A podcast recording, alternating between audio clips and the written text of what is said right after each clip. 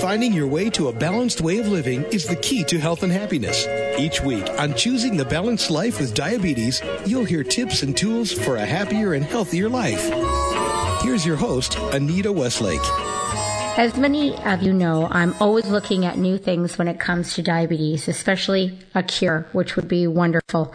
And recently I've come across a new program, some research that has been done with neonatal pigs and taking the islet cells from the pigs and transplanting them into humans. Now this is still in the process. It hasn't gone to clinical trial yet, although um, the program developers are very hopeful that this will happen shortly. This um, also comes from a group of people that developed the Edmonton Protocol, which is a technique used internationally, and it's the transplantation of islet cells into humans. And this is also another way um, for diabetics to keep control, not take insulin, and they have had some success. Although I must admit, I don't know a lot about it. I'm really um, thrilled that my guest is one of the leaders of these programs. His name is Dr. Gregory Korbutt, and he's here to tell us more about this exciting news and about transplants of islets to humans. Thank you for joining me today, Greg. Hello, how are you? I'm great. And yourself? Very good, thank you. Wonderful. So, I'm really thrilled that you're my guest today because I, I have to admit, I really don't know a lot about uh, the transplantation of islet cells to humans. I, I, really don't. What I do know is that um, there has been some success, and I've heard bits and pieces that not all of it has been long term and that there is immune suppressant drugs involved. And I think that scares a lot of people off because they have a correlation to other transplants such as kidneys and some of the issues that these people have when they have transplants performed on them. Okay. So to give you a bit of a background, yes. So um, islet transplantation. So basically, what they're doing is is transplanting insulin-producing cells from an organ donor into patients with type 1 diabetes. And to date, the majority of the patients that have been transplanted are those patients that are what they typically call brittle diabetics, those who have problems controlling their blood sugars and experience uh, episodes of hypoglycemic unawareness. And yes, we are, because it is a transplant uh, from one individual to another, there needs to be immunosuppressive drugs used to prevent rejection of the transplanted tissue. And there is side effects of uh, immunosuppressive drugs. Uh, so basically, you have to weigh the, the, risks of the immunosuppressive drugs with the benefits of the transplant. So that's why there's it's not offered to all patients that have type 1 diabetes. So for example, if you are a patient that are dealing quite well uh, with your daily insulin injections and your glucoses are well, that um, right now because of the long-term immunosuppression, you may not be the best candidate for, for a transplant at the current technology but uh, at, there are a large number of um, trials right now being done in a lot of centers internationally trying to reduce the amount of immunosuppression that is needed. And I think that it's not going to be long. I would say within the next few years that there are going to be regimes where we'll be able to transplant a wider patient group because the risks of the immunosuppression won't be as great as it currently is. So there is research going on. So I think that patients with type 1 diabetes um, should have hope because I think that there are ex- protocols that are going to be coming into the clinic that will uh, be able to be used for a la- larger number of patients with type 1 diabetes. And just to give some background, you've been in research uh, in diabetes for 30 years. Yes, I have. I've been doing this. So I I when I got out of high school, I didn't know what I was going to do, so I, I drove a coke truck for a while so I could make money to travel to go skiing, and then I, I went to uh, uh, Polytech here in Edmonton called the Northern Alberta Institute of Technology. And I took a program that it was called biological sciences. So basically, in that two-year program, I learned the skills to work in, in a medical research lab. And then when I graduated in 1982, I worked in a diabetes research lab that was doing uh, islet transplantation in in animal models. And then I really enjoyed it. So then I went on and got my bachelor's degree and my master's degree at the University of Alberta. And then I went to Belgium in 1988 to do my PhD. And then since then I've been uh, a professor at the university, at the University of Alberta here. So it all started when I was working in, in the research lab as a technician. And all throughout my my graduate program, during my masters and my PhDs, I was always working in labs that were doing uh, islet transplantation. Wow, and and I'm very curious. So 30 years, you must have seen incredible changes and breakthroughs and moving forward. There, there has been a lot of breakthroughs, uh, but you know, it's one of those things that you know to take something from a research lab into patient care, it takes a long time. And you know, when you look at even the pharmaceutical uh, industry, you know, when they're coming out with these these new drugs, they've been research for you know 20 25 years before they're in patient care. So things take time. But i think what i'm really excited about now is the technology now is so much more advanced than it was 25 30 years ago. And I, I see things that are happening that I think those are going to be bring coming into the clinic for patients with type 1 diabetes, so we won't have to use as much immunosuppression. I have not yet met personally anyone that's had um, a transplant done, although the closest I've come is a, a parent of a young man that had uh, it performed, and they live in Texas. And he himself is a doctor, and he said his son had some difficulties as in his late teens managing diabetes, and so he did get the transplant done. I, I believe he's about 22 now, and he's had um, he had the procedure about two years ago he's 22 to 24 and his parents now this is his father because this young man doesn't want to talk about it oddly enough. He doesn't want to share. He's uh, very shy. And his father said that he, they noticed a tremendous difference in his care and his health um, once he had the transplants done which surprised me because I'm thinking I, I, don't know how much autoimmune suppressant or immune suppressants, pardon me, need to be taken but it must, in a lot of cases, outweigh the risk because this young man, his parents said, is doing so much better. And I, am imagining that his sugars were soaring, and from what they told me, they were plummeting, and he wasn't waking up with low blood sugars. Yes, I, I you know, I, I've met a large number of the patients that have been transplanted, especially here in Edmonton and every single patient that I talk to says that they are very happy that they did it. Even though they are taking immunosuppression, those drugs are not that bad. They are, they do have some side effects, but I think that the simple fact is that these patients' quality of life has significantly improved. So the benefit clearly outweighs that risk. And the risk isn't that great anymore as it as it was, let's say, 15 years ago. I think that clinicians, the doctors, are much more experienced at managing this immunosuppression. So, what are the side effects of these? The amounts that they currently have to take when you've had insulin transplants uh, or islet uh, transplants done. Pardon me. What? How much do you have to take, and what would be the risks involved in taking well, amounts? you can have simple side effects. As you can have, you know. Uh, upset stomach that, that can lead to diarrhea sometimes. Uh, you can, in some patients, you can have mo- mouth ulcers, and they, they, some of the immunosuppressive drugs can be toxic to your kidneys. but like I said, that the doctors now who are following these patients know how to manage the drugs a lot better, so these side effects are a lot are, are minimal now.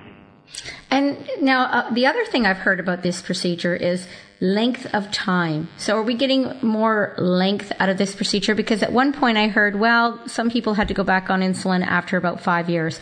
Now, I'm talking a number of years ago.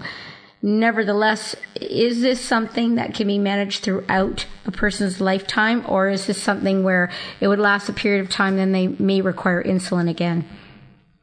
You know, the, the thing is, is is I think the the benchmark or the the benchmark for success should not necessarily be on insulin or not. Uh, I think that it could be like a lot of patients with the older protocols did have to go back on some insulin, not as much as it was prior to the transplant, but still their glucoses were much better to manage. Okay, so you've got your body making insulin. Now you have to supplement it with a bit of insulin injections. The end result is is you're controlling your blood sugars a lot better than you were before the transplant, which in itself is going to help prevent diabetic complications. Okay. Right? And now with the new protocols that they're that are being used in the clinic, the the longevity of the transplants are working a lot better.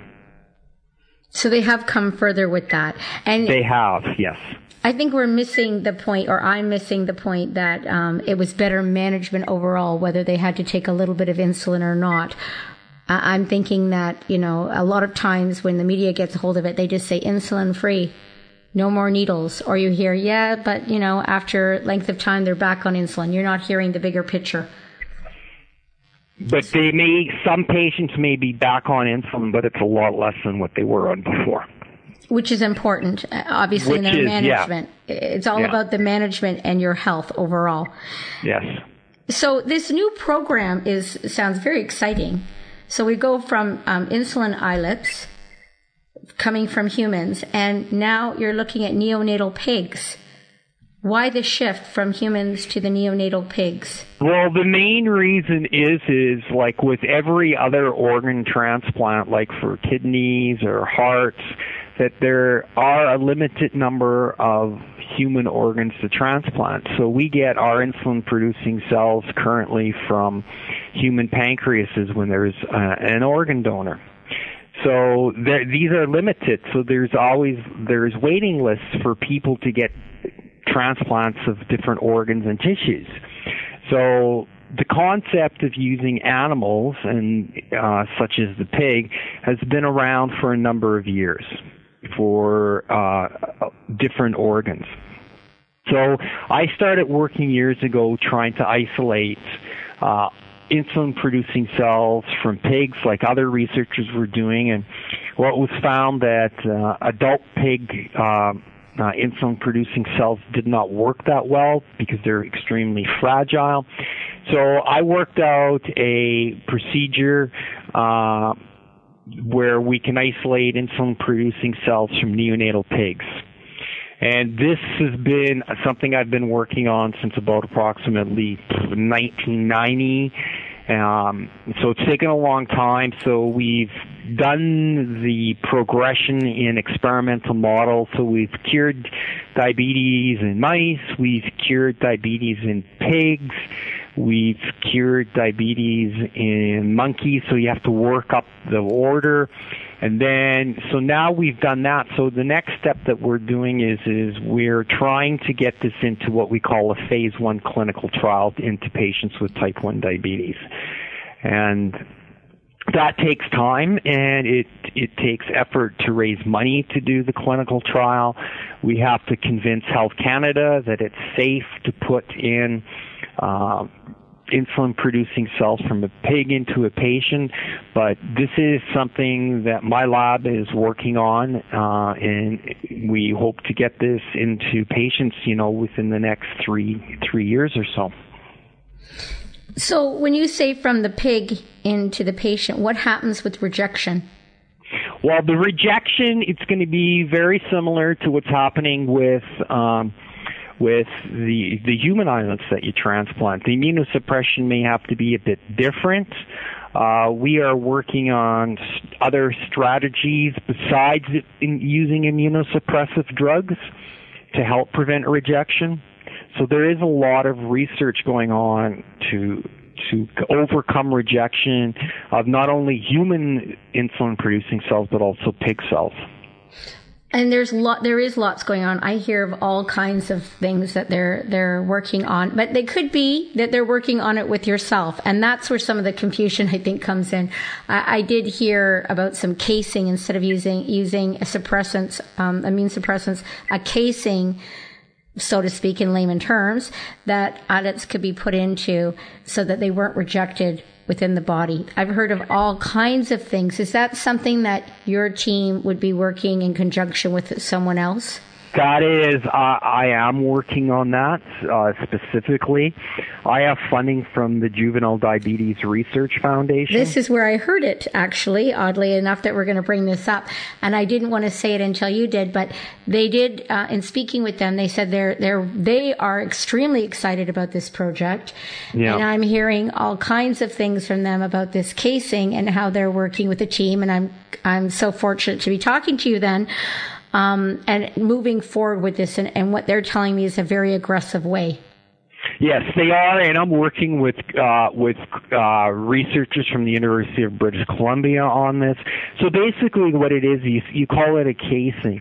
The term that we use is called encapsulation. So basically, we put a barrier around our insulin-producing cells that we transplant, so that when we transplant it, the patient's immune system, the cells that would tend to reject your the tissue or that are in your immune system to reject viruses when you get infected with the virus, they can't physically touch those cells.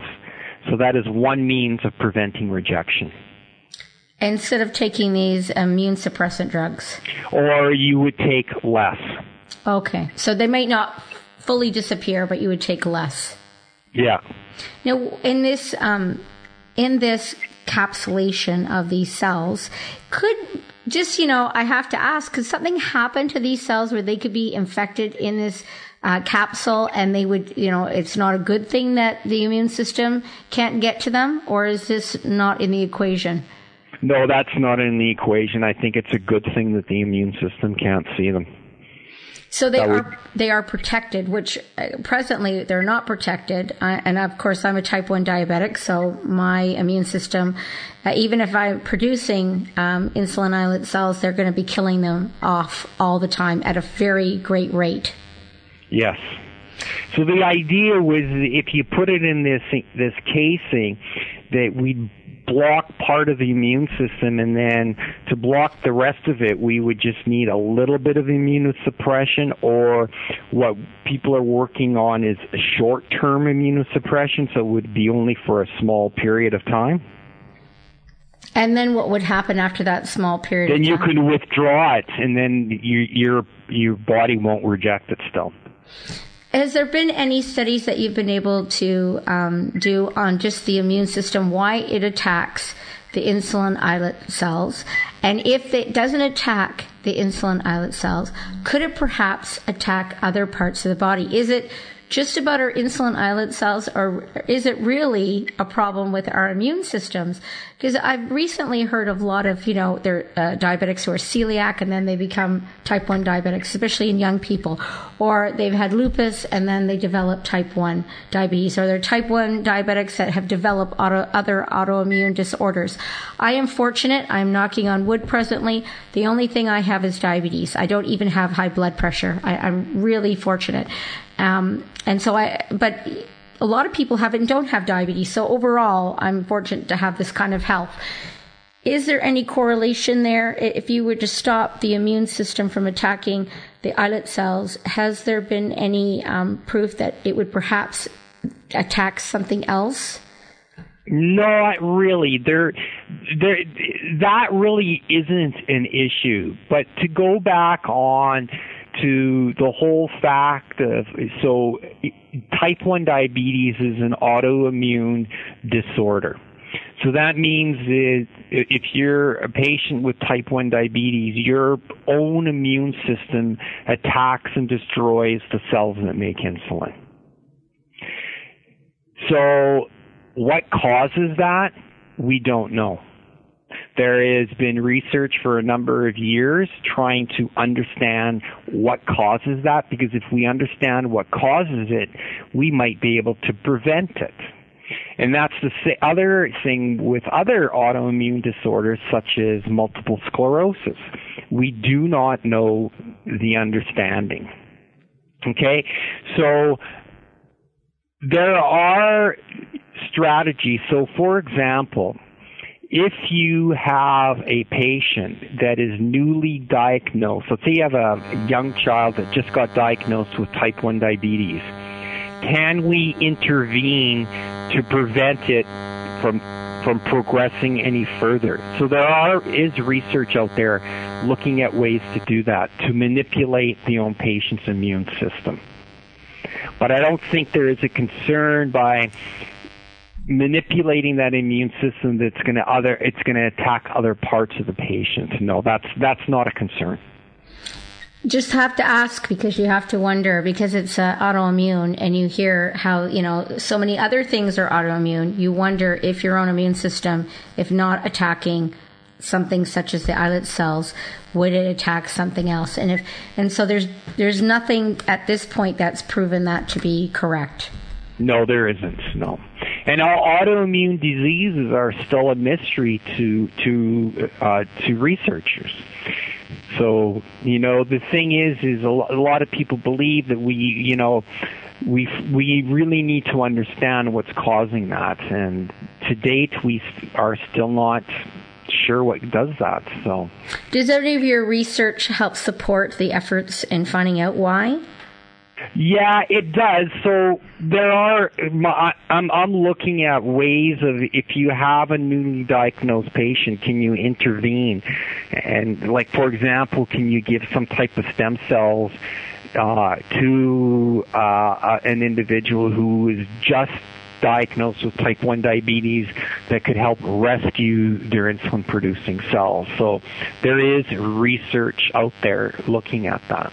And what kind of stem cells um, would you possibly be able to give these people? You could give their own stem cells. So in our bone marrow and in other tissues in our body, we have cells that are called mesenchymal stem cells. And what these cells do, they're in your body to um, to repair tissues. So if we could isolate those from a patient's, let's say, bone marrow, and we could give them back to that patient, uh, then it might help prevent or the progression of the disease. Interesting that you said that. Um, I read something not too long ago, mm, maybe about a year and a half ago, and they were talking about taking um, cells, such as what you know from bone marrow, and they were looking at the hip, and they said if you are newly diagnosed they were great. Like they, they found some success. They were very hopeful. Let's put it that way. But if you had diabetes for a number of years, and I would be in that category, that it wasn't so easy, but they did, they were hopeful in the way that they took some of these cells from the hip. The problem was getting it to the pancreas because apparently the pancreas is not in, in a, in a location that is easily gotten to. You don't have to put them into the pancreas. You can just inject them into the into a person's bloodstream, and they would go to the pancreas. And the thing is, is it's it, the thing is, is yeah, it's expected it will probably work best in patients that are newly diagnosed because there is less to repair as opposed to a person who like your yourself who's had diabetes for a number of years because there's more to repair. So newly when you're newly diagnosed with type 1 diabetes, you in still fact are known to have uh, still some insulin producing cells. They used to call that when I was when I was diagnosed. They called it your honeymoon Honeymoon period. Yep, we And- still do. Do they still call it that? And that Yeah. they used to warn us and say, okay, if you start to have a lot of low blood sugars, you have to let your doctor know immediately that we'll have to cut back on your insulin or you stop taking insulin. That doesn't mean you're no, no longer a diabetic. It means you have a honeymoon period. And they explained all of this to children. We were just kids. And they explained all of this to us, um, which was just wonderful. I was very fortunate to have that kind of an education. And the sad part was they'd say, you know, it only lasts for a period of time though, and we can't tell you how long or if it will even happen to you. But at this time, you may stop insulin and have to return back on it. Okay. So if, if the pancreas, going back, to- getting back to the pancreas, if the pancreas is in a difficult area to reach, how are, what is this transplant all about? Is this a really uh, big procedure to have done if you were to have transplants done into the pancreas? You don't. You would not want to have them transplanted in the pancreas. You'd want to uh, have them transplanted someplace else. So, for example, with the stem cells, that they would repair the pancreas. All you got to do is inject them intravenously, and for some unknown reason, maybe that's because that's where the damage is, is that these cells will migrate there and repair. And when, but when we're transplanting insulin producing, so for example, in the clinical islet programs where we're, well, I'm not talking about stem cells here, but when we're transplanting insulin producing cells, we don't transplant them in the pancreas. We are currently putting them in the, in the liver. Oh, So, I didn't realize that. Yes. So, and then when we're talking about this encapsulation device, we're the idea there is is we would not put those in the liver. We would put those, for example, underneath your skin. And they wouldn't be visible though. It wouldn't be Uh, visible. no, it wouldn't be. It would be just under, not just like underneath, um, between your skin and the muscle, something like that. Okay. Yeah. And that could be in any part of the body. Is there a preferred part of the body? Well, it would probably be somewhere maybe in the abdomen or something like that. That seems to be a very preferred part of the body when it comes to diabetes. Yeah, it does. Yeah. That's where they ask you to give your injections if it's especially fast acting insulin and the slow acting insulin and, you know, if you can around your back or your, um, your derriere, let's say. Uh, Yeah. But the abdomen seems to be a very popular area, even and when they want tell us to watch weight. Um, even for non-diabetics, too much weight in the front can cause diabetes, as they've said. So it is a popular area. This, so nothing would go to the pancreas whatsoever. No, no, no. We don't want to see the pancreas is the pancreas is a very, very fragile organ. Okay, so the thing is, is they're not going to want to touch it. Okay, so it's going to have to. They're um, so we are, we've always transplanted. We've never transplanted in the pancreas. And what kind of pressure does this put on the liver? Uh, not that much. If we put too much cells in it, it it will put pressure, but typically not not a problem. So people haven't, uh, do they have to have their liver tested? Obviously, if they've had a procedure like this. Oh, it's just going to be in their routine blood stuff, the, their blood tests that they have. So it's it's it's not it's not an issue. It's a safe procedure. Otherwise, we wouldn't be putting it there. Is this a lengthy procedure? No, you go into the radiology suite. You don't even go into an operating room. You're kidding me. Yeah, you go into the radiology suite, and they use ultrasound to guide what we call a catheter or a tube, and it's put into. They find a vein. It could be, let's say, a vein on your leg or something like that, and then they they guide it in so the radiologist can see where it goes, and they just basically guide it so that it goes into the liver. Now, is a person conscious while this is done? If they prefer it, if they want to, they can. So it's that minor procedure that you don't have to be put under. Yeah. That's incredible. I had no idea. I envisioned this um, really big operation or a, a surgery where you have No, this no, no, no. huge recoup time and scars, and then there'd be healing, possibly No. healing issues, and so on.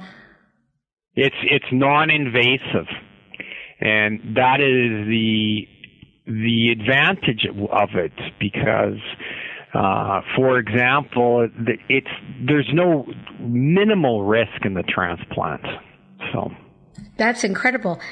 Having said that, what is what is your average wait time for a donated um, for donated? I'm not going to say entire pancreas, obviously, or maybe it is, but for the islet cells, what is the waiting list time right now? It depends on what center, and I'm not aware of the waiting list here in Edmonton. It all depends on because it, there there will be, let's say, in a particular center that does islet transplantation, they may have anywhere from three to five different protocols that they want to test, right? And they're testing different protocols to basically improve the procedure. So it depends on how you meet the criteria to enter that protocol. I think that you know one of the issues always is is the availability of uh, the human tissue to transplant, and that's just you know that's all over the place you know like you, we could go we could have a lot of pancreases from organ donors and then we can go weeks without any.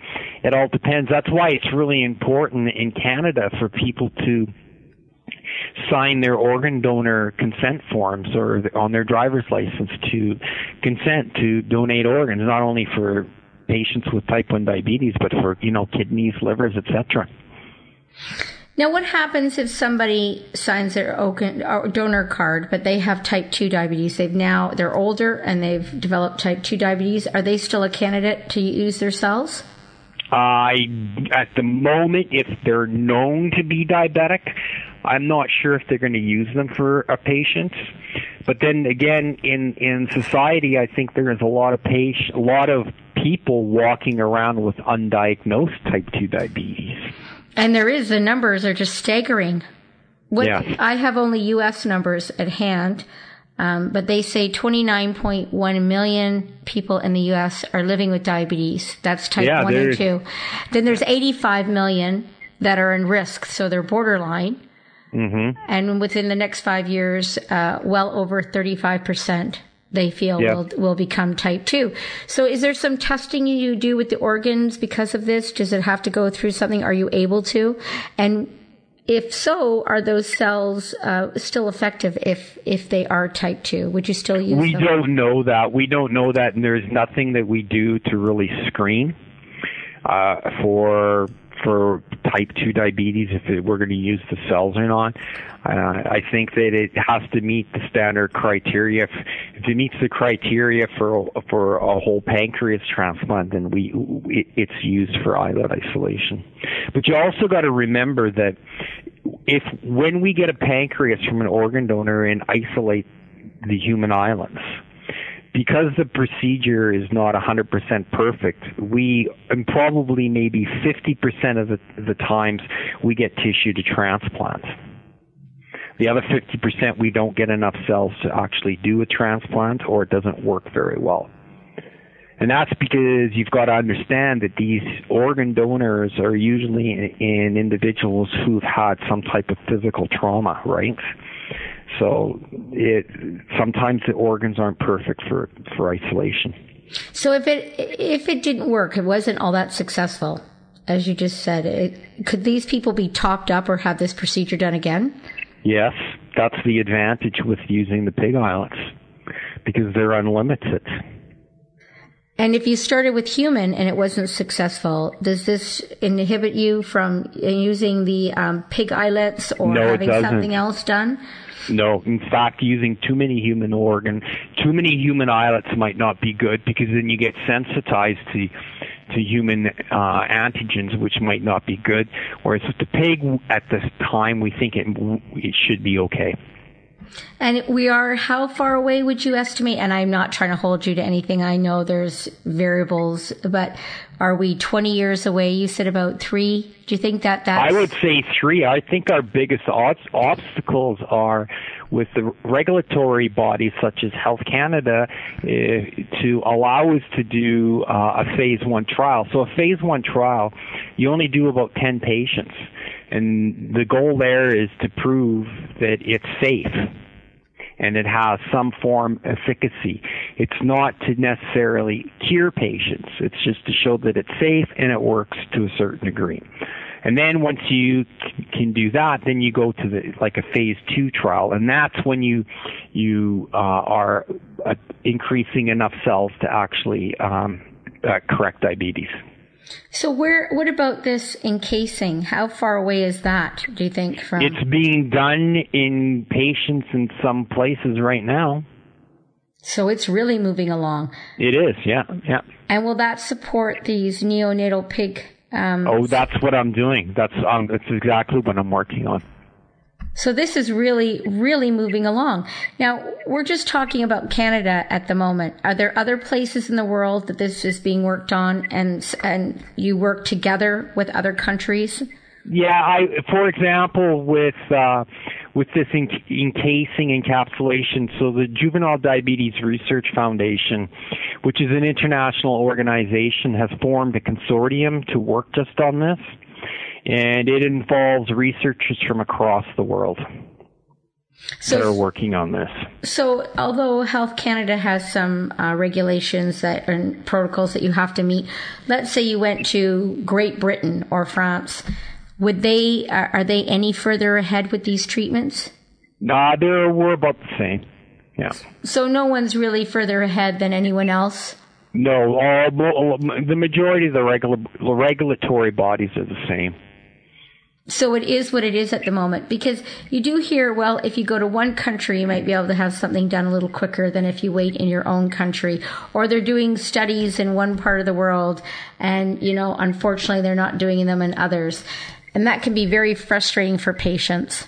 Well, that is, you know, the only thing I can think about that relates to that is, is in some countries where the regulatory bodies aren't that strict and allow people to do research is to do a lot of different stem cell transplants that really haven't proven to be efficient. And then they just do it because there's you know it's good for our health canada to be cautious because we don't want to be just doing whatever and you know causing damage to patients. It, it's a good thing and it also can be a very frustrating thing i think it can be but health canada it actually works quite well with us. And they want us to succeed. And so they're they're not they're not um obstructing anything. They we just have to do things the right way. And we're working with them and it it, it works well. So are there a lot of these clinics? Because i had no idea and i i really didn't have any idea it was this simple it wasn't uh, a large, a big surgery to have these transplants done. So, do they do them in other parts of Canada, or is it only in Edmonton? The other center that's doing it, it's not so much the transplant procedure that's complicated. The main thing is, is do you have the expertise to isolate the cells? And so there's a group in Vancouver that are doing it. Okay. And there is a group in Montreal that are doing it. As far as I know, those are the main groups in Canada that are doing it. But the reason why we're doing it here in Edmonton is because we've got years and years of experience doing it. You know, and it, it takes it, it takes years to learn how to do it properly and and do it well. What about in the U.S.? Do, do the. U.S. There's a number of centers, but there's probably only a handful that do it well. Okay, and how would you know uh, who do it well and who don't? Because it's a small community. Okay. Small so scientific sh- community, so we all know each other. So, how does someone tell good from bad? It's their doctor. Do, do you think all, an endocrinologist would know, or are they? They're not. You know, when you say a, uh, it's a small community, but who would someone like myself, if I lived in the U.S., let's just say, and I'm living in Arkansas, how would I know where these cells came from, good from bad, and, and that only a handful are doing it properly? Or well? I well, I think that you would have to do your research, and how you do that, it's really uh, it's really difficult to to say. I think that you know, how do you know what centers do it? Well, I think that in the in the U.S., the centers that are doing it right now are doing it well. I think that when the Edmonton protocol came out in 2000, there was every lab from all over the world coming to visit Edmonton to learn how to do it. And now that's not the case because I think a lot of them tried and failed. So I think the ones that are doing it now are doing it well. So there is there is a little more um, security for a patient when looking if there's a proper center developed. They're more than likely doing it well. Yeah, yeah. And back to this neonatal pigs because this is very exciting in the way that um, not only the encasing, which you're working on, and again I'm saying encasing, but the fact that you know we don't have to wait for a human organ and it seems to be a little more uh, controlled where you know whether they have diabetes or not, mm-hmm. which is not necessarily the case with a human um, donation. So, what kind of facility do you have to change your facility? Because I did read something about you having a new facility, a proper facility that a lot of money was invested in. Yeah. So to to uh, to isolate um, cells like stem cells, um, yeah, to to go into patients like for for right now, if someone wants to like to transplant cells and tissues into patients, they need a special type of lab for it to be approved by Health Canada and like the FDA in the U.S. So so it's called a good manufacturing practice laboratory. So what I do, so I've isolated for years neonatal pig islets in my my laboratory. But I can't use that laboratory to do the same thing to go into patients. So you need a specialized lab to do it. And we just built such a facility here. We got money from the federal government that's called the Canadian Foundation for Innovation that supports infrastructure and equipment and uh, the province matched it. And the University of Alberta put in some funds, so we we raised uh, twenty six million dollars for this facility. That's a lot of money. It is, but these facilities are expensive and they're expensive to run. Like having raising the money to to build it is one thing. Now we need to raise money to operate it. But nonetheless, we have so we have this facility, and that's what we're going to use to isolate the neonatal pig islets. So a lot of money is behind this. There's a lot of support when it comes yes. to this venture. Yeah, there is. Yeah. Um, and I'm I'm wondering, is money an issue at this point in moving it forward? Yeah, there. Like for example, for the neonatal pigs to get it into the clinic, it's going to take a lot of money to to do a phase one trial. So uh, that's one of the things that I do is I'm always trying to um, to raise money for such an endeavor to to get it into the clinic. What about the U.S.? Are they doing something alongside of you, or are you doing this solo? And can someone in the U.S. support your effort so that they can receive such a treatment? I'm actually do, working with a group in, in Brussels on this. So it's outside of North America completely. Yeah, yeah. Which which is good because then it's we're trying to to convince the European health regulatory bodies as well as Health Canada to do it. And the reason why I'm working with the group in in Brussels is because that's where I did my PhD, and I'm working with um, uh, my my old supervisor there. But what about Americans that are, are really interested? There are, there are. I can think of one group in the U.S. that are doing it. Yeah. But could they support your efforts in Canada, knowing that they could they come there and get this treatment, or would it just yes, be isolated? Yeah, definitely. Yeah. So this is just about the treatment. You don't. You could be from the U.S., possibly the UK, and come to Canada. I, I would assume you'd have to come to this facility and have this performed you wouldn't have to come to this facility. This facility would isolate the cells, right? Okay. And then we would send them to, and it would be transplanted. So that patient, where that patient is, they would need the ability to do the transplants there. And from what I understand, they're doing that anyways with with human yeah. islets. So really, someone could um, back anywhere in the world, back your facility, this yeah. clinic so that you can isolate these cells and they could be transported to their country and it could be performed on them. Yeah. So it's really about this facility and the idea of getting these um, cells or, or extracting these cells. Am I saying that correctly? Yeah, yeah. So that's the main part of it. I, I think a lot of us just keep thinking of the procedure rather than the source. Yeah. And so what you're working on right now is developing this source so that it can be approved and done. Yes. So if, if you're going through Health Canada right now and it's approved and now you're extracting them, what would happen if someone was in a country where is there a possibility that this would not be approved, that they couldn't receive this treatment because it wasn't approved with the um, the neonatal pig? It would have to be improved in the patient's own country.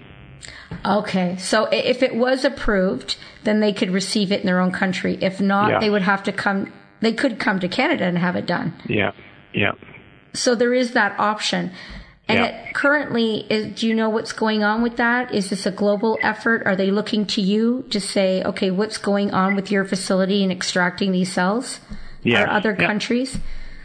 Uh, they, they- not so much the other countries, but what it is is it's more like um, the, the research community that are involved in islet transplantation are aware of what we're doing. So Okay, we share ideas, and they they know what we're up to. Yeah.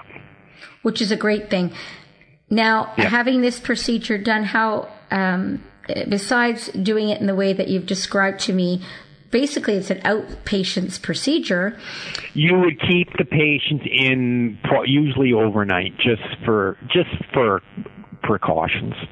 What about if you were to perform this encasing? Is that um, is that a big procedure? No, it wouldn't be. Not if we put it underneath the skin. So Right. it's a fairly minor procedure. Yep. That's what we're hoping. That's what we want to make it. We we really want to make it simple, right? I'm hearing more and more about this um, encapsulation of the cells and um, really how hopeful they are. So when we say encapsulation, it obviously has to be able to have insulin pass through it. Yes, it does. Yes. Yeah. So it's not like it's some test tube being put inside of us or something. No, insulin can go through it. Oxygen can go through it. So it's a permeable membrane, so that glucose can go in it, so that the insulin secreting cells can sense it. Right? And is this something that would have to be replaced? We don't know, but if it that wouldn't be an issue in my mind. It would be a fairly small procedure. Yeah. Because Yep. you you know you hear of these things if you have a knee or a hip replaced even there's a, a lifespan to it and that you might need it done again and again and that's why I'm asking about this encapsulation if it's Yeah. something that has longevity or not. This is all really exciting stuff. It is. I love what I do. Uh, well, so do I. um, but I have to tell you, it's exciting because I had no idea it was that simple. I envisioned a very, you know, big, daunting surgery and trying to get to my pancreas and all these um, just horrific things that could happen. And the fact that it wasn't ready available to a lot of uh, people with diabetes, not in that in my experience at least, and I know a lot of people with diabetes, and it's eh, that all kind of created a picture. And I'm sure not just for myself, I know in other diabetics and family members thinking, well, is this really something that, you know, is promising or that we can back? But it seems rather um, the lack of people that are Yeah. able to donate. And then, of course, there's always the immune suppressant drugs involved. But as you said, they are going down, Yeah, they're improving the the the, the amounts I meant. Yeah, yeah, they are. And so the risk to um, the benefit factor is sliding, would you say, more to the benefit? Yeah, I I I think so definitely. Now I know a, a lot of people that suffer with um, with low blood sugars, hypoglycemia. They um, they're using other tools such as dogs, which are is wonderful. I have to say that really helps a lot of people with their low blood sugars and dealing with them. But is it just in the case of low blood sugars where one would meet um, kind of the criteria to have this done, or is it what about people that run high blood sugars constantly or really have a hard time bringing them down? Uh, you know, I, I think what it is is, you know, it's usually when it comes to what patient's going to be transplanted, I think it's typically going to be on a case by case basis. So I really caution to make general over, you know, sweeping generalizations on, yeah, so it could be a patient that does have runs high, you know, so I think it's best that that each individual patient will would contact their endocrinologist and then their, the endocrinologist can help refer them if they are they feel that they, they are a good candidate for a transplant. And it is that simple. I am just amazed. I have to tell you, I'm blown away by that. Having said that, is there any way that we can follow your progress in this wonderful program when it comes, especially with this new program that you're leading in the neonatal pigs? Well, we have a website for our GMP facility. It's called the Alberta Cell Therapy Manufacturing Facility. And that is, so we have a website for that. And what is the website? The website is, I will just give me one second. I'll have to, I don't know what, it's a fairly new site, so we're just got it up and running and we'll be, so it is www.actm.ualberta.ca. And anyone throughout the world could have a look at this and the progress because it sounds like you're one of the only. I know you're working with. Um, is it Belgium? Yes. But other than that, it doesn't seem like there's a lot of, you know, work being done other than your facility. So anybody can have a look at this and see the progress in this project? Yes. Uh, right now, there's nothing on that website for the for the neonatal pigs, but as we get you know advanced, um, things will be updated on that. And how can people support this and moving forward? Well, people are interested in supporting it. They can contact, you know, they can contact contact myself directly and um, go from there. And how would they do that? They could just contact me by email. And can we have your email? Yeah, my email is uh, k o r b u t t at ualberta.ca. And in the in the subject line, I'm sure they can put uh, diabetes or your uh, new project with neonatal pigs. Yep, definitely. And they can um, find out how they can support and maybe perhaps get more information. This is really exciting. Yeah. And I'm hoping that three years is um, will be the the longest. And I know you can't push these things, and I know there's effortless um, you know, so much effort, I should say, put into this, but it's so exciting and would help so many people. What about type 2? Is this something, I know it's only a stepping stone and you have to protect, uh, perfect, perfect these things, I'm sorry. Is this a stepping stone to help those with type 2 or just type 1? No, I think this would be definitely applicable to type 2 diabetics. And I understand that you start with type 1 again because it's controlled. We have it for one reason, but it's very promising for those because there's such a huge number or population of people living with type 2 that this also could be promising for that population also. Definitely. Well, I can't thank you enough, uh, Greg, for joining me. I really learned a lot today about transplants. I had, I, I must admit, my um, my idea of what it entailed was completely off.